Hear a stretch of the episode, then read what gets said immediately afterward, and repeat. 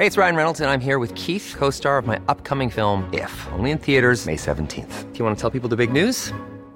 All right, I'll do. Sign up now and you'll get unlimited for $15 a month in six months of Paramount Plus Essential Plan on us. Mintmobile.com slash switch. Upfront payment of $45 equivalent to $15 per month. Unlimited over 40 gigabytes per month. Face lower speeds. Videos at 480p. Active Mint customers by 531.24 get six months of Paramount Plus Essential Plan. Auto renews after six months. Offer ends May 31st, 2024. Separate Paramount Plus registration required. Terms and conditions apply if rated PG.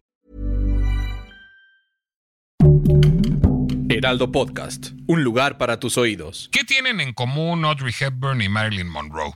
¿Qué tienen en común una modelo de pasarela y una playmate? Las proporciones, aunque usted no lo crea. Hay un libro extraordinario sobre la belleza y nuestra percepción de la belleza que se llama La supervivencia de los más guapos. Su autora es una antropóloga estadounidense llamada Nancy Etkoff.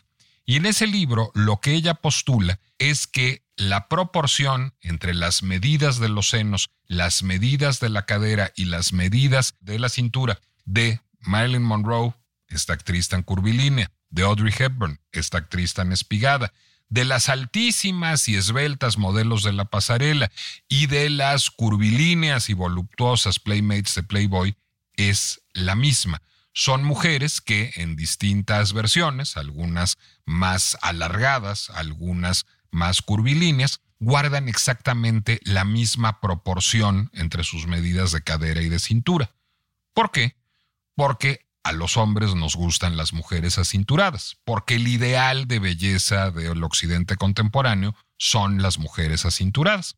Y la pregunta es, ¿por qué tenemos ese ideal de belleza? Bueno, la respuesta es claramente evolutiva, porque una mujer acinturada lo que transmite es que está en situación de reproducirse. A ver, cosa que constato con enorme tristeza cada día que me levanto. Los hombres, conforme vamos envejeciendo, tendemos a echar panza, y cada vez más. Eso es efecto de la testosterona. La testosterona lo que hace es llevarnos a acumular grasa en el vientre. En cambio, las mujeres lo que tienden es a perder la cintura y eso es efecto de la pérdida de estrógeno.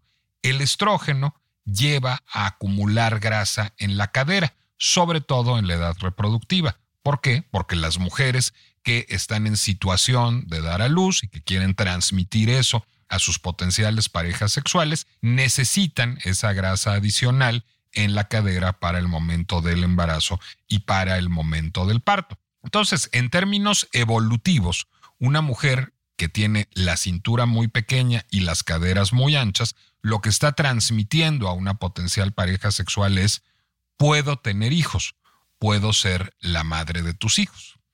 Al mismo tiempo, una mujer que ya no es acinturada o, o que no lo ha sido nunca, no transmite ese potencial reproductivo y por lo tanto todas las asociaciones culturales que se han construido en los últimos siglos tienen que ver con transmitir la idea de que una mujer acinturada y caderona es una mujer atractiva. ¿Por qué? Porque inconscientemente está mandando un mensaje evolutivo que es estoy en situación, estoy en posibilidades de reproducirme. Este mensaje resulta particularmente absurdo en un momento histórico en el que no estamos particularmente interesados en reproducirnos. Por supuesto, un porcentaje de la población tiene interés en encontrar una pareja sexual para tener hijos, para perpetuar la especie y tener a quien heredarle sus triques. Pero una parte muy importante de la población busca una pareja sexual para tener sexo o para tener amor, afecto, una compañía de vida, alguien con quien construir un patrimonio, alguien con quien hablar, alguien con quien dormir de cucharita y ver series en Netflix, pero no necesariamente alguien con quien reproducirse. Y además, el momento de la vida en que buscamos una pareja sexual para reproducirnos es un momento de la vida especialmente acotado hay muchos años antes del periodo reproductivo de un ser humano y muchos años después del periodo reproductivo de un ser humano en donde no buscamos reproducirnos, por no hablar de las personas que tienen una atracción preponderante o paralela por personas de su mismo género. Es decir, no todo el mundo quiere reproducirse. ¿Por qué entonces toda la sociedad, toda la cultura y nuestras propias pulsiones sexuales y nuestros propios criterios estéticos nos llevan a pensar que es más atractiva una mujer con la cintura pequeña y las caderas grandes. ¿En qué medida esto hay una memoria inconsciente, evolutiva, que nos lleva a pensar que eso es atractivo? ¿En qué medida hay todo un contexto cultural que refuerza la idea, que refuerza ese inconsciente evolutivo de que esto es atractivo? ¿Y en qué medida genuinamente nos atraen las cinturas pequeñas y las caderas grandes? En esas andaba el planeta cuando la revista Marie Claire decidió poner a la comediante Michelle Rodríguez en su portada.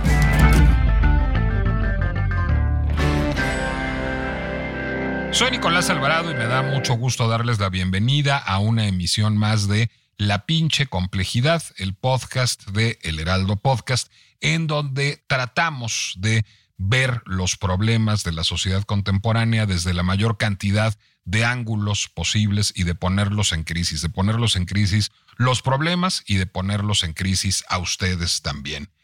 Y desde luego, uno de los problemas que más nos han puesto en crisis, que más nos han interpelado a propósito de nuestra relación con el cuerpo en general y con el cuerpo femenino en particular, fue la decisión de Marie Claire, la, decisión de la edición mexicana de Marie Claire, esta revista de moda femenina originada en Francia, de poner en su portada de este mes a la comediante mexicana Michelle Rodríguez, una mujer famosa por sus participaciones en el cine, en la televisión, en el teatro, y una mujer que es conocida por tener, digamos, un índice de masa corporal en mucho superior al recomendado por el sector salud. Si vemos esta portada, esta es una de cuatro portadas que ostenta la revista Marie Claire este mes ellos han decidido o ellas han decidido dedicar este mes a lo que la revista llama el Self Love Project. No sé por qué una revista mexicana originada en Francia le pone cabeza en inglés a su portada, pero bueno, así se las pone. Es el proyecto del autoamor, el Self Love Project. Y junto a la fotografía de portada en la versión que ostenta a Michelle Rodríguez, tiene una frase que dice aborda tu cuerpo desde la neutralidad. Esto de abordar el cuerpo y de la neutralidad con respecto al cuerpo proviene de un movimiento que habría de iniciar hace unos 12 o 15 años en Estados Unidos y en Europa y que se extendería al mundo entero, que es conocido como el movimiento Body Positive, el movimiento de la positividad corporal, que lo que plantea es la diversidad natural de formas corporales en el mundo y la importancia de amar el propio cuerpo, sea como sea, sin permitir, digamos, que el Estado, el mercado o la cultura incidan sobre la propia percepción del cuerpo. En ese sentido, desde esa militancia tiene sentido presentar a Michelle Rodríguez en la portada. Aparecen unas fotos, las fotos son extraordinarias, por cierto, del fotógrafo Carlos Ruiz. La que ostenta la portada la presenta vestida con un brasier. No hay una blusa o una camiseta en la ecuación, sino hay un brasier que muestra, digamos, que hay una profusión de carnes en el cuerpo de Michelle Rodríguez, particularmente en los brazos. Tiene un pantalón, un pantalón de cintura alta, está metiendo las manos en la pretina del pantalón como para reforzar, digamos, nuestra visión de su vientre. Está muy bien maquillada, muy bien peinada, con los cabellos volando al viento. Aparece con joyería fina de una marca prestigiada de Pomelato y con un rostro desafiante mira a la cámara. Las fotos de Carlos Ruiz son extraordinarias, son muchísimas fotos, es un gran, gran portafolios de Carlos Ruiz el que presenta Marie Claire y tienen creo que muchas virtudes que vale la pena poner en valor. Lo primero son fotografías que no desexualizan a quien aparece. Eso no significa que sean fotos sexuales en su mayoría, que sean fotos eróticas, pero tenemos una foto muy elegante de Michelle Rodríguez Topless, en donde, por supuesto, como corresponde en una revista que es de moda y no erótica, sus brazos cubren sus senos. Esa, esa foto, además, pues explora de manera importante las posibilidades, diría yo, arquitectónicas de un cuerpo obeso, es decir, lo que vemos es una silueta triangular realmente muy hermosa de Michelle Rodríguez, en donde esto hace juego, digamos, con la propia figura trapezoidal que tiene su cara, dado su corte de pelo. Hay fotografías en donde la vemos muy sonriente, hay fotografías en donde la vemos muy glamorosa, hay fotografías en donde la vemos con expresión sexy, hay fotografías en donde la vemos con expresión juguetona. Es, digamos, un típico shooting de moda hecho con una celebridad en una revista de moda, como los que se han hecho en los últimos 50 años, solo que con un muy buen fotógrafo y con una modelo que pues tiene un cuerpo radicalmente distinto a los cuerpos que habitualmente vemos. Hay prendas de firmas de alta moda, hay prendas de Max Mara, prendas de Hermes, prendas de diseñadores mexicanos que luce Michelle Rodríguez en este portafolios de moda y hay un texto del que hablaré un poco más adelante. Pero antes de pasar al texto, al texto que acompaña este portafolios fotográfico de Carlos Ruiz en Marie Claire, me gustaría hablar de la reacción que provocó el anuncio de esta portada de Marie Claire. Como sabemos, las revistas ahora viven mucho más en el entorno digital que en el entorno físico, es decir, hubo una reacción inmediata al anuncio de que Michelle Rodríguez aparecería en la portada de Marie Claire y a la publicación de esta portada y de algunas de las fotos en Internet y particularmente en redes sociales. Y esto dio lugar a muchos tipos de reacciones, algunas de ellas condenables. Hubo muchas felicitaciones y aplausos a la revista y a la actriz por el proyecto, esto por un lado. Hubo muchos insultos arteros y francamente viles a Michelle Rodríguez y a su cuerpo y muchos cuestionamientos a Marie Claire por haber decidido poner en portada a una mujer de belleza no convencional. Ahí les diré que empiezo a decir con frecuencia cada vez mayor cuando hay fenómenos de este tipo. Pues sí, Twitter es Twitter y ese es el tipo de cosas que pasan en Twitter. Twitter es un gran vehículo del exceso emocional y de la falta de rendición de cuentas y creo que lo será cada vez más, no cada vez menos. Y hubo muchas admoniciones a Michelle Rodríguez y a Marie Claire por promover digamos, un estilo de vida poco saludable, todas estas, digamos, enmascaradas en una presunta preocupación por la salud física de Michelle Rodríguez, es decir, un poco transmitiendo a la actriz que tener sobrepeso y tener un sobrepeso lindante con la obesidad era un riesgo de salud para ella y transmitiendo a la revista que poner a una mujer obesa en portada lo que genera es la promoción de un riesgo de salud entre la población porque legitima la obesidad. Y en paralelo estaban todos estos otros mensajes que celebraban que Marie Claire y Michelle Rodríguez celebraran la diversidad de los cuerpos. Entonces, cuando yo empecé a ver ese debate, dije, aquí hay un problema para la pinche complejidad. Y empecé a leer y empecé a pensar sobre el tema.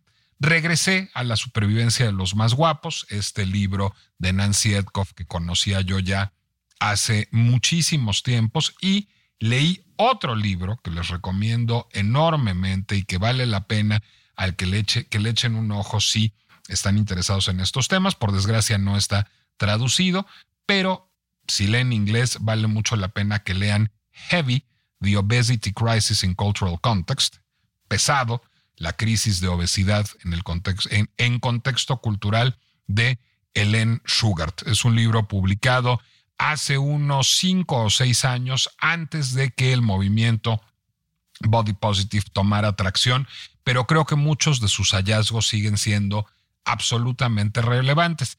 Y creo que lo más relevante de todo es cómo coloca el debate sobre el body positiveness y sobre la obesidad y sobre las representaciones del cuerpo femenino en las narrativas de moda y en las narrativas de la celebridad en términos de los grandes debates ideológicos de nuestros tiempos. De lo que parte Sugart en este libro extraordinario, en Heavy, es de identificar, digamos, un discurso de las sociedades contemporáneas y particularmente de los estados democráticos contemporáneos que dice vivimos una epidemia de obesidad.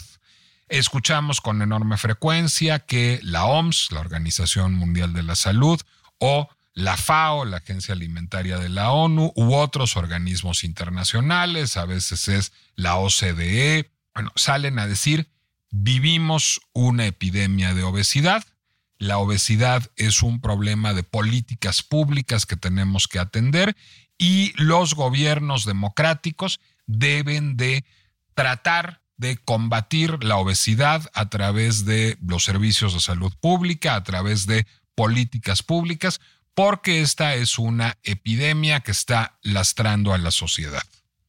Si nos ponemos a analizar cuál es el lastre de la, de, la epidemia o de la presunta epidemia de obesidad en el mundo, llegaremos a dos conclusiones. Por una parte, sí es cierto que en muchos casos, y muchos estudios lo demuestran, el sobrepeso y la obesidad pueden ser factores de riesgo coronario de manera muy importante, es decir, quienes y de otras enfermedades, quienes tenemos sobrepeso, quienes tienen, tienen obesidad, bueno, pues somos más propensos a enfermedades cardíacas, somos más propensos a la diabetes, somos más propensos a la hipertensión, se los dice un hipertenso, pero curiosamente yo me volví hipertenso en una época en que no tenía sobrepeso, es decir, el factor genético fue muy importante. Ahora que haya yo subido tanto de peso y que tenga sobrepeso no logra, digamos, pues no, no, no abona mucho a combatir la hipertensión, pero la hipertensión yo la adquirí siendo delgado, lo que muestra que la obesidad es un factor importante de riesgo para enfermedades, pero no es un factor definitivo, como ningún factor es definitivo. Es decir, todos son, pues digamos, probabilidades de mayor o menor riesgo de contraer una enfermedad. Pero habiendo una correlación verificable entre sobrepeso y obesidad y incidencia de ciertas enfermedades coronarias o no, pues hay un costo real al sector salud de cada país, a las instituciones de salud pública, en términos de tratamiento de estas enfermedades. Y ese, corto, ese costo es cuantificable. Al mismo tiempo, bueno, pues hay un costo también, por ejemplo, para las personas que se atienden en instituciones de salud privadas, hay un costo en términos de las aseguradoras, es decir, es mal negocio la obesidad para ciertos sectores de la economía, para otros sectores es muy buena, digamos, este, para la industria de alimentos procesados, por ejemplo, no es un mal negocio, y hay una carga, una carga importante hacia el Estado que podríamos a partir de esto extrapolar, depende por supuesto de las políticas fiscales de cada país, pero pues que se refleja en los impuestos que pagan los ciudadanos, que tiene repercusiones en términos de política fiscal. Entonces, a partir de esto es que notablemente las democracias liberales con economías de mercado, es decir, las democracias que, por una parte, creen en una reducción del papel del Estado o en una moderación en la intervención del Estado en la vida de los ciudadanos y que por otra parte, tienen economías de libre mercado y por tanto creen en el individualismo, han buscado pues evitar, digamos, que se propaguen la obesidad y el sobrepeso en la sociedad. Cuando hablo aquí de individualismo, ¿qué quiero decir? Hablo de esta mística muy heredera de la economía de mercado, muy heredera de la democracia liberal, de que cada individuo es responsable de sí mismo cada individuo busca su propio beneficio y a partir de esto cada individuo busca hacerse el mejor ser humano posible para tener acceso a los mayores beneficios posibles. Estos son valores típicos de una economía de mercado, son valores típicos de una democracia liberal y durante muchísimos años gran parte del discurso sobre la obesidad y el sobrepeso en Occidente anduvieron más o menos de, este, de ese lado.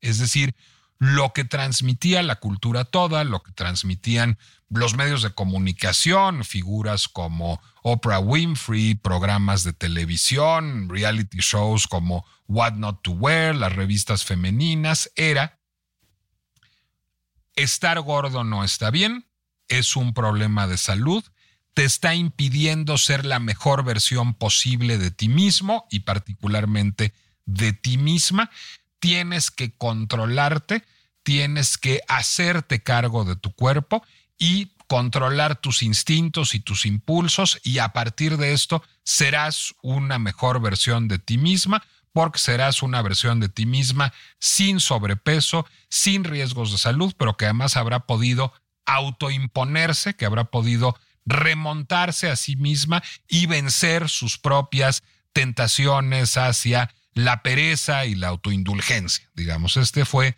durante muchísimos años el discurso dominante sobre la obesidad y el sobrepeso en los medios de comunicación y en la cultura. De alguna manera, a partir de ahí, Oprah Winfrey se volvería una figura emblemática en los Estados Unidos y a partir de ello en todo el mundo. Y lo que haría Oprah Winfrey, que es un actor importante, digamos, en esta obra de teatro, es adicionarle un componente, no estoy seguro que muy benéfico, que es decir, en realidad tú estás comiendo porque estás somatizando, digamos, un problema distinto. La gente que come de más lo hace porque tiene un problema de ansiedad o porque tiene un problema de depresión o porque tiene un problema de autoestima y tú te estás autosaboteando si estás comiendo de más y tu sobrepeso o tu obesidad es un síntoma de ese autosabotaje y es un síntoma de ese sentirte mal. Bueno, no hablemos de que ese discurso, en primer lugar, hace lo que bien señala Susan Sontag con respecto al cáncer en un extraordinario libro que se llama La enfermedad y sus metáforas, es decir, culpabiliza al enfermo de su propia enfermedad, es muy primo de este discurso que Sontag critica tanto de en realidad uno se buscó el propio cáncer porque estaba reprimiendo tantas emociones y tantas cosas en donde no se sentía bien y uno es culpable. No solo tiene uno cáncer, sino además es uno culpable de lo que le está pasando. Bueno, es un poco la extrapolación de ese discurso al discurso del sobrepeso y la obesidad. No solo no le quedan a uno Life is full of awesome what ifs, and some not so much, like unexpected medical costs. That's why United Healthcare provides Health Protector Guard fixed indemnity insurance plans to supplement your primary plan and help manage out of pocket costs. Learn more at uh1.com. No, Los skinny jeans, sino además ahora es culpa de uno porque tiene no sé qué telarañas en la cabeza. Ah, ese discurso era muy irresponsable porque pues las causas del sobrepeso y de la obesidad de cada ser humano son completamente distintas. Hay gente que come por ansiedad, hay gente que come por gula, hay, que, hay gente que tiene mayor predisposición genética al sobrepeso, hay gente que tiene menor predisposición genética al sobrepeso. Es decir, hay muchos factores que inciden el metabolismo, la relación del contexto no solo emocional, sino también climático, cultural, alimentario, laboral, con ese metabolismo. Hay muchas razones para tener sobrepeso o no. Entonces, inferir que las personas que tienen sobrepeso lo tienen porque tienen un problema emocional, no solo es muy tonto, no solo es muy irrespetuoso, al mismo tiempo es muy estigmatizante. Y durante muchos años esto fue parte del discurso dominante pop, no, del discurso del Estado, desde luego, pero sí del discurso dominante pop a propósito de la obesidad. El Estado en general abordó, digamos, la obesidad y el sobrepeso como problemas de salud que le estaban costando dinero a los sistemas de salud pública. Esto además es un fenómeno que resulta típico de las sociedades prósperas, que estemos hablando de esto en México hablamos de que pues vivimos en una sociedad más o menos próspera. Y esto es algo que Edkoff analiza muy bien en la supervivencia de los más guapos. La obesidad es definida como algo positivo o negativo dependiendo del contexto cultural. En sociedades, y todavía existen muchas en África, en Asia, en América Latina, en sociedades que no tienen los valores occidentales y no tienen el grado de desarrollo de las sociedades democráticas del occidente contemporáneo, bueno, pues muchas veces lo que sucede es que hay escasez, que no todos los miembros de una comunidad, de una tribu, en ciertos casos africanos, tienen acceso a alimentos. En ese sentido, tener sobrepeso o incluso ser obeso puede ser un signo de estatus social y el sobrepeso y la obesidad pueden ser eminentemente valorados. Incluso hay comunidades en África en donde se busca retirar, digamos, de la actividad física y sobrealimentar a las jóvenes casaderas para que estén bien dadas, digamos, y su sobrepeso transmita prosperidad de la familia. Bueno, esto no se verifica en sociedades más o menos prósperas como la nuestra, en donde al revés, la obesidad, el sobrepeso, se vuelven signos de, pues, estatus social bajo y eso también tiene mucho que ver en el discurso contemporáneo sobre la obesidad y en nuestra intención, en nuestro interés en ser más delgados.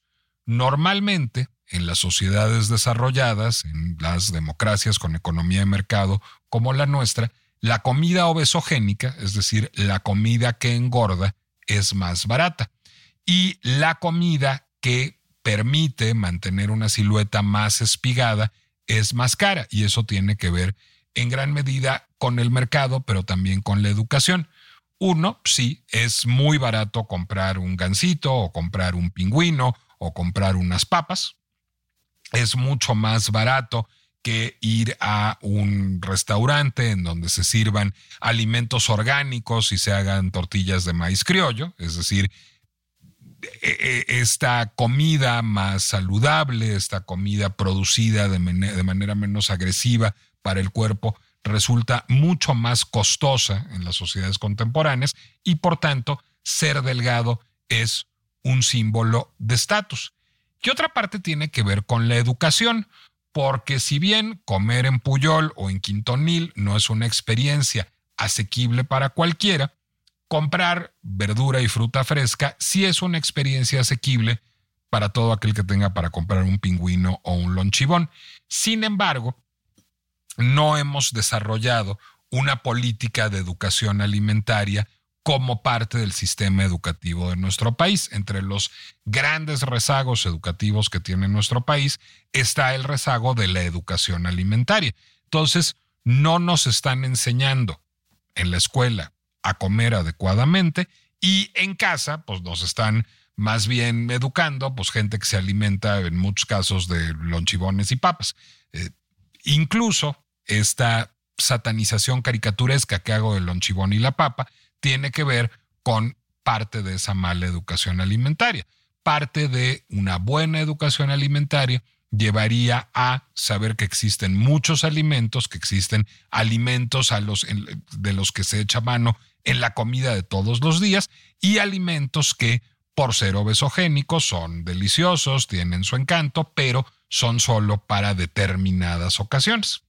Bueno, ese ha sido, digamos, el tenor en donde se han producido las discusiones sobre la obesidad y el sobrepeso durante pues, casi un siglo. Yo diría que desde los años 30 o 40 del siglo pasado hasta hace unos 5 o 10 años, esa era el o, se fue articulando de manera creciente ese discurso sobre la obesidad. La obesidad era algo nocivo, era algo indeseable que costaba dinero al Estado, que reflejaba una falta de disciplina, que reflejaba a lo mejor problemas psicológicos no atendidos y que acusaba un estatus social bajo. Eso llevó, digamos, a irnos acercando cada vez más a este ideal de belleza espigado. Esto condujo a la era de las supermodelos, esto condujo a Twiggy en algún momento, a Kate Moss en algún otro momento, es decir, a concebir el ideal de belleza como un ideal que tendía a la delgadez. ¿Qué sucedió en medio de todo esto? Que el modelo entró en crisis, pero no el modelo de la obesidad, sino el modelo de la democracia liberal. Hace, yo diría, unos 10 años o 15, que el modelo de democracia liberal y sus valores entraron en una gran crisis global. Hace unos 10 o 15 años que surgió como una palabra con una carga negativa, la palabra neoliberalismo.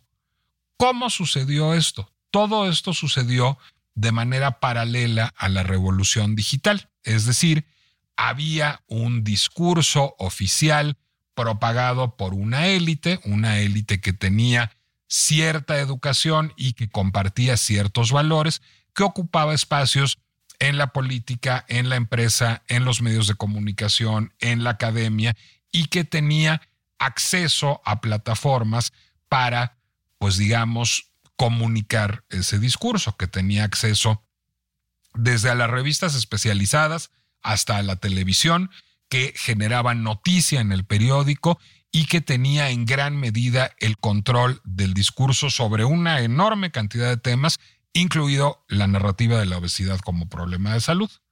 Bueno, a partir de esto, y regreso al primer, al segundo libro de que les hablaba, a Heavy, de Helen Sugart, lo que postula Helen Sugart es que a partir de la crisis de la democracia liberal surge una segunda narrativa sobre el sobrepeso y la obesidad, que es una narrativa sobre la autenticidad. Es decir, lo que salen muchas personas a reivindicar, y particularmente mujeres, porque esto se vuelve parte de la agenda feminista, es el Estado no se puede meter con mi cuerpo, el mercado no se puede meter con mi cuerpo, así como no me van a decir con quién me puedo acostar o de quién me puedo enamorar o con quién me puedo casar, así como no me van a decir en qué puedo trabajar o no o qué puedo pensar o no, no me van a decir cómo tiene que ser mi cuerpo. Esto tiene mucho que ver también con lo difícil que había sido durante todos estos años comunicar la obesidad como problema de salud. Creo que tiene que ver con un problema de origen y con una falla de la estrategia política. Problema de origen. Bueno, pues si uno dice, ya no voy a beber, o ya no voy a fumar, o ya no me voy a inyectar heroína, pues es algo que puede hacer con muchos trabajos si uno es adicto, pero que no le impide tener acceso a algo consustancial para vivir. Hay muchas personas que viven sin beber alcohol, hay muchas personas que viven sin fumar, hay muchas personas que viven sin consumir drogas ilegales, hay muchas personas que viven sin jugar en un casino y no les pasa nada. Comer es una necesidad consustancial del cuerpo humano, no se puede vivir sin comer. Entonces, pues resulta una adicción a la comida, una adicción mucho más, o a la comida obesogénica, una adicción mucho más difícil de dejar porque no hay manera de vivir sin comer, porque vamos a tener que estar comiendo todo el tiempo y eso implica modificar hábitos. Pero también, muy probablemente, este discurso de las políticas públicas y de el ahorro al Estado y al mercado que representaría el combate a la obesidad estaba poco centrado en el individuo, estaba muy centrado, digamos, en las necesidades del Estado, estaba muy centrado en la sociedad ideal que se buscaba construir y poco centrado en la experiencia del individuo, al que terminaba en gran medida culpabilizando, al que en gran medida le decía, estás gordo porque no tienes fuerza de voluntad, estás gordo porque comes puras, porquerías y además si le hacemos caso a Oprah Winfrey, estás gordo porque tienes quién sabe qué quits emocionales no resueltos con tus papás que te llevan a atascarte frente al refrigerador. Estoy haciendo una caricatura del discurso oficial sobre la obesidad en los últimos 20 o 30 años, pero muy probablemente así era experimentado por muchas personas y particularmente así era experimentado por muchas mujeres que lo suman a su cadena de agravios a la hora de por reivindicar una nueva agenda feminista y a partir de esto surge el body positiveness.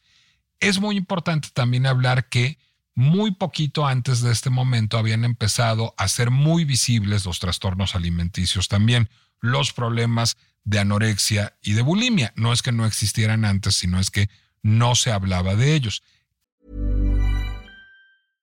How would you like to look 5 years younger? In a clinical study, people that had volume added with Juvederm Voluma XC in the cheeks perceived themselves as looking 5 years younger at 6 months after treatment. Look younger, feel like you. Add volume for lift and contour in the cheeks with Juvederm Voluma XC. Reverse signs of aging by adding volume to smooth laugh lines with Juvederm Volure XC. For important safety information and to find a licensed specialist, visit juvederm.com. That's J U V E D E R M.com. Not for people with severe allergic reactions, allergies to lidocaine, or the proteins used in Juvederm. Common side effects include injection site redness, swelling, pain, tenderness, firmness, lumps, bumps, bruising, discoloration, or itching. There's a risk of unintentional injection into a blood vessel, which can cause vision abnormalities, blindness, stroke, temporary scabs, or scarring. Talk to a licensed specialist to find out if it's right for you.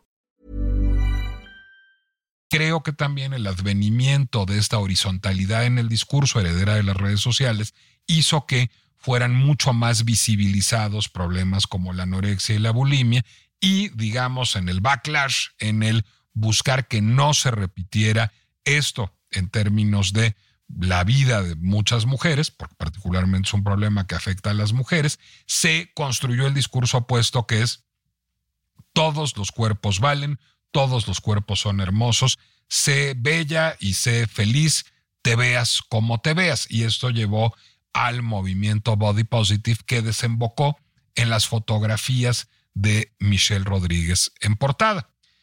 Hay una discusión legítima y una discusión digna de ser dada a propósito de la aparición de Michelle Rodríguez en la portada de Marie Claire. Porque en efecto, el imperativo reproductivo que bien analiza Nancy Etkoff en La supervivencia de los más guapos es un imperativo bastante tonto en una sociedad como la nuestra, es decir, no todos queremos reproducirnos, si no todos queremos reproducirnos, porque seguimos perpetuando patrones culturales que nos llevan a que nos parezca deseable solo aquella mujer que transmite su aptitud para la reproducción, pero al mismo tiempo es cierto que las personas que, y lo digo en primerísima persona, tenemos sobrepeso u obesidad, tenemos mayores riesgos de enfermedades coronarias, de desarrollar diabetes y sí, probablemente si nos atendemos con los servicios públicos de salud representaremos una carga mayor para el Estado, pero sobre todo representamos una carga mayor para nuestras familias, desde la parte del presupuesto de mi familia en mi casa, que yo dedico a, comprar Atacán, un, un hipotensor para no tener la presión alta, hasta pues las noches de desvelo que le produce cualquiera a su cónyuge, a sus padres, a sus hijos, si le da un infarto, o hasta la insulina en que gasta habitualmente un diabético. Ahí hay un problema de salud real y no solo es un problema de salud ni económico para el Estado, es un problema para las familias.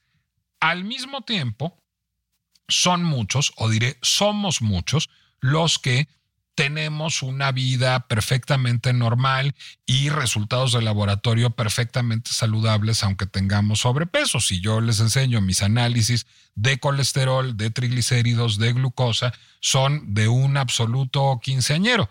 No ha habido una merma importante en pues estos indicadores de mi salud coronaria y de mi salud endocrina por tener sobrepeso. Y es el caso de muchos otros seres humanos. Y al mismo tiempo, pues hay quizás versiones eh, de cuerpos femeninos no tan extremos que deberían de ser más frecuentes en las narrativas de los medios de comunicación. Y creo que ahí figuras como Kate Winslet o figuras como Jennifer Lawrence y su propia asunción de esta no delgadez extrema de los modelos que se han convertido en el canon de belleza en tiempos recientes resultan muy importantes para comunicar una mayor diversidad de cuerpos. Creo que hay un ingrediente adicional que es muy importante en el caso de Michelle Rodríguez. Además, Michelle Rodríguez es una mujer de un origen socioeconómico de clase media baja y que se ha caracterizado por representar a personajes de clase media baja en narrativas cinematográficas de manera muy descollante y conocida en la película Mis Reyes contra Godines y, y sus secuelas. Bueno, ¿qué pasa aquí? También hay una reivindicación de clase, hay una reivindicación de la viabilidad de una belleza con dimensiones distintas a las habituales, pero también de una belleza de un origen socioeconómico distinto a las mujeres que habitualmente ocupan las portadas de las revistas de moda. Y eso es extraordinariamente valioso y extraordinariamente importante. Lo que es más, y esto hay que agradecérselo a Marie Claire, que Marie Claire haya puesto a Michelle Rodríguez en portada nos lleva a problematizar el problema de la representación de los cuerpos femeninos en las narrativas culturales y de comunicación, pero también de las políticas públicas para el combate de la obesidad y de la construcción de la narrativa de la obesidad en el occidente contemporáneo, solo con un shooting de moda. ¿Qué creo entonces que podría ser mi principal señalamiento a Marie Claire? Que no se hizo cargo del problema y creo que esto también tiene mucho que ver con la reacción que se construyó en redes sociales. Las fotos de Carlos Ruiz, que presenta a Michelle Rodríguez en la portada de Marie Claire y en este shooting de moda, son extraordinarias. El texto que las acompaña y que ocupa una sola página de la revista es francamente mediocre, porque es un texto que no se hace cargo del problema que está visibilizando el shooting de moda. Es un texto en donde nunca se interpela a Michelle Rodríguez sobre no solo su cuerpo, sino sobre su manera de vivirlo, en donde no conocemos cuál es la experiencia de ella con ese cuerpo, si alguna vez quiso bajar de peso, si no, si tiene problemas de salud, si no, cómo se cuida, cuál es su rutina de belleza, si tiene una rutina de ejercicio. Es decir, yo no espero un ensayo académico de Marie Claire, ese no es el espacio para tener discusiones sobre la pinche complejidad de las cosas, pero sí espero un texto que me lleve a conocer la experiencia de una celebridad y a poder derivar conclusiones para mi propia vida a partir de ellas. Es algo que el periodismo de las grandes revistas de moda como Vogue, como Bazaar, como otras ediciones de Marie Claire han hecho a lo largo de la historia. Ese trabajo no está hecho aquí. En algún parrafito se menciona que Michelle Rodríguez es oriunda de Xochimilco y que se siente muy orgullosa de ello, pero en ningún momento se problematiza, se evidencia la relación de la percepción de la obesidad y el sobrepeso como problemas de las clases populares. Eso también sería interesante. Es decir, Marie Claire construye un discurso visual extraordinariamente provocador en términos estéticos e intelectuales, transgresor y encomiable, al mismo tiempo que lo acompaña de un texto completamente inocuo que se, que se limita a decirnos que Michelle Rodríguez tiene una nueva serie en Netflix que ni siquiera queda muy claro de qué va más allá de que encarna una mujer que practica lucha libre en esa narrativa. Creo que el fenómeno de la portada de Michelle Rodríguez habla también de las necesidades de generar un mejor periodismo de soft news, un mejor periodismo no político en nuestro país. Si el texto hubiera abordado de frente el problema, si el texto hubiera dicho de frente, Michelle Rodríguez es una mujer que de acuerdo a las políticas de salud en nuestro país padece obesidad y ha lidiado con ella de esta manera, en términos físicos, en términos psicológicos y en términos médicos, si es una mujer exitosa y una mujer atractiva que pueda aparecer en la portada de Marie Claire, probablemente no habría sucedido lo que sucedió en redes sociales y Michelle Rodríguez hubiera tenido una experiencia mucho menos amarga o cuando menos agridulce de aparecer en la portada de Marie Claire. Por desgracia no fue así. Por desgracia las fotos tuvieron que defenderse solas. El costo emocional para esta mujer y para muchas otras mujeres debe haber sido alto, pero queda, digamos, la bondad de que estemos teniendo esta discusión, no solo yo aquí en la pinche complejidad, que es lo de menos, sino que esto sea un acicate para la discusión en casa, a la hora de la sobremesa, o mejor todavía, a la hora de la comida, o mejor todavía, a la hora de cocinar. Soy Nicolás Alvarado, les doy las gracias por habernos acompañado en este largo, largo episodio de La pinche complejidad. Les recuerdo que La pinche complejidad es una producción de Heraldo Podcast que está disponible en Spotify, en Amazon, en Apple Music, en Deezer, en YouTube y en cualquier lugar donde ustedes acostumbren a escuchar podcasts y que mi cuenta en Instagram es Nicolás Alvarado Lector. Ahí se enterarán de todos los avances de la pinche complejidad y de casi cualquier cosa que haga yo. Me despido, hasta la próxima. Coman ensalada todos los días y cómanse un pingüino de vez en cuando.